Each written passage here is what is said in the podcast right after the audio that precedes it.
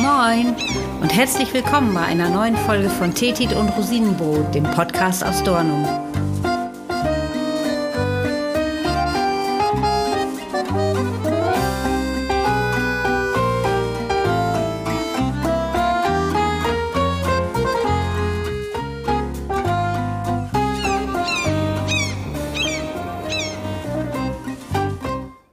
Es ist Dezember, Adventszeit, Zeit für Geschichten, denn draußen ist es trüb und sehr, sehr neblig.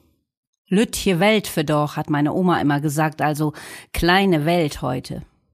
Advent und Nebel. Passend dazu fällt mir eine Geschichte ein, die ich euch jetzt erzählen möchte. Sie handelt von Tjag Evers, einem jungen Seemann aus Baltrum, dessen tragisches Ende ihn schon bald nach seinem Tod weit über die Grenzen Ostfrieslands hinaus bekannt machte. Es passierte vor gut 150 Jahren, am vierten Advent 1866, direkt vor der Insel Baltrum. Tjag Ulrich Honken Evers, das ist sein vollständiger Name, lebte vom 21. Dezember 1845 bis zum 23. Dezember 1866. Er ist auf Baltrum geboren, wo seine Familie schon seit Generationen als Fischer auf der Insel lebte. Wie viele seiner Vorfahren war es selbstverständlich, dass auch er eines Tages zur See fahren würde. Die Seemannsschule, die er damals besuchte, befand sich auf dem Festland in Timmel, nahe bei Aurich. Kurz vor Weihnachten machte er sich von dort aus auf den Weg zur Küste, denn er wollte Weihnachten zu Hause verbringen und am 22. Dezember kommt er abends auch im Hafen von Westerakummersil an und kann dort zwei Männer überreden, ihn per Boot nach Baltrum zu bringen. Bei sich trug er eine hölzerne Zigarrenkiste mit einem Tuch, einem Notizheft und einem Bleistift darin. Am nächsten Morgen, am Adventssonntag, rudern die Männer schon früh um halb sieben los. Es ist dichter Nebel. Es ist auflaufendes Wasser, die Flut naht. Sie rudern zunächst nach Langeoog, um dort einen weiteren Passagier abzusetzen, und dann nehmen sie Kurs auf Baltrum. Das Ruderboot kann sich nur langsam durch den dichten Nebel vorantasten, bis es endlich auf Land auffährt. Der Strand von Baltrum. Voller Freude über die Ankunft verabschiedet sich Tjag von den Ruderern. Das Boot mit den beiden Männern legt ab und verschwindet im Nebel. Tjag läuft schnell, denn er hat Sehnsucht nach Zuhause, nach Wärme und Geborgenheit. Er läuft eine kurze Weile, bis da plötzlich ganz unerwartet Wasser ist. Er läuft weiter, das Wasser wird tiefer. Es ist überall, verdammt, der Nebel ist so undurchdringlich. Er rennt zurück zu der Stelle, wo das Boot abgelegt hatte, aber die Männer sind verschwunden. Er ruft laut, die Rufe verhallen im Nebel. Tjag ist am Wattenmeer groß geworden. Er wird schnell geahnt haben, was passiert ist. Die Männer haben ihn nämlich irrtümlicherweise auf einer Sandbank abgesetzt und nicht am Strand von Baltrum. Wahrscheinlich hatte er Panik, vielleicht lief er noch ein paar Mal in verschiedene Richtungen, rief laut um Hilfe, hoffte auf ein Wunder. Wir können kaum ahnen, was sich in dem jungen Mann abgespielt hat. Aber er wird gewusst haben, dass ihm nicht mehr viel Zeit bleiben dürfte, es war nur eine Frage von Stunden, wenn überhaupt, ehe dort, wo er gerade stand, wieder das Meer tosen würde.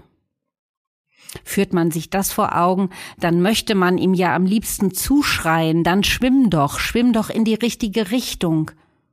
Nur um festzustellen, hey, im Winter, im Nebel, in eiskaltem Wasser, da hat er keine Chance. Und das hat er gewusst. Er war verloren im Watt, den sicheren Tod vor Augen. Und da machte er das, was ihn letztendlich unsterblich gemacht hat. Er griff nach seinem Notizbuch und schrieb in tiefster Verzweiflung einen Abschiedsbrief an seine Familie. Und hier sind einige Zeilen daraus. Liebe Mutter, Gott tröste dich, denn dein Sohn ist nicht mehr. Ich stehe hier und bitte Gott um Vergebung meiner Sünden. Seid alle gegrüßt. Ich habe das Wasser jetzt bis an die Knie ich muss gleich ertrinken, denn Hilfe ist nicht mehr da. Es ist neun Uhr, ihr geht gleich zur Kirche. Bittet nur für mich, dass Gott mir gnädig sei. Und sein letzter Eintrag. Liebe Eltern, Gebrüder und Schwestern, ich stehe hier auf einer Plat und muss ertrinken. Ich bekomme euch nicht wieder zu sehen. und ihr mich nicht. Gott erbarme sich über mich und tröste euch. Ich stecke dieses Buch in eine Zigarrenkiste. Gott gebe, dass ihr die Zeilen von meiner Hand erhaltet. Ich grüße euch zum letzten Mal. Und so legte er das Notizbuch in die Zigarrenkiste, verschnürte sie mit dem Tuch und übergab sie der See. Zehn Tage nach seinem Tod am 3. Januar 1867 wurde die Zigarrenkiste viele Kilometer weiter östlich bei Wangerooge angetrieben. Sie war mit einem Tuch verschnürt und hatte das Notizbuch vor dem Wasser der Nordsee geschützt und für immer bewahrt. Zwei Tage später erfuhren seine Eltern schließlich vom Schicksal ihres jüngsten Sohnes und dass dieser am 23. Dezember, kurz vor Heiligabend, ganz in ihrer Nähe umgekommen ist. Sein Leichnam wurde nie gefunden. Die Geschichte von Tjag Evas berührt, weil sie so schonungslos, so unbarmherzig ist. Aber auch heute noch kann so etwas passieren. Es gibt genug leichtsinnige Menschen, die ohne Kenntnisse von Ebbe und Flut ins Wattenmeer gehen. Na, was soll da denn schon passieren? Wir haben ja schließlich unser Handy dabei. Hm, aber dann ist der Akku leer. Ein Kompass hat man sowieso nicht dabei. Und dann schlägt das Wetter ganz plötzlich um. Der Seenebel kommt, wie so häufig im Wattenmeer, übrigens auch im Sommer. Man verliert sofort die Orientierung. Das Wasser steigt, es läuft aus allen Richtungen auf. Ach, ist doch Sommer, da kann man ja zur Insel oder zum Festland zurückschwimmen, ist doch nicht so weit. Denkt ihr. Denn schon, wenn das Wasser nur kniehoch ist, hat es eine unglaubliche Strömung. Tja, und dann steht ihr genauso auf einer Sandbank wie Tjag Evers.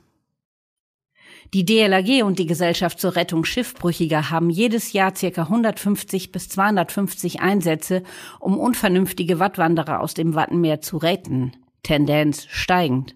Darunter sind auch tödlich verlaufende Unfälle. Übrigens die Exponate, also die Zigarrenkiste, das Tuch, der Bleistift und das Notizbuch mit den Zeilen, die Tja kurz vor seinem Tod schrieb, die sind auf Baltrum im Heimatmuseum ausgestellt. Und wenn ihr in eurem Nordseeurlaub eine Schifffahrt zur Insel oder den Seehundbecken macht, dann fahrt ihr vielleicht auch an der Stelle vorbei, wo die trügerische Sandbank vor Baltrum war. Und bei strahlend blauem Himmel und bester Sicht werdet ihr euch wohl kaum vorstellen können, dass dort im Nebel, einsam auf einer Sandbank, einst ein junger Mann auf so tragische Weise ums Leben kam. Liebe Grüße vom Meer und Bit Animal, eure Marlene aus Dornum.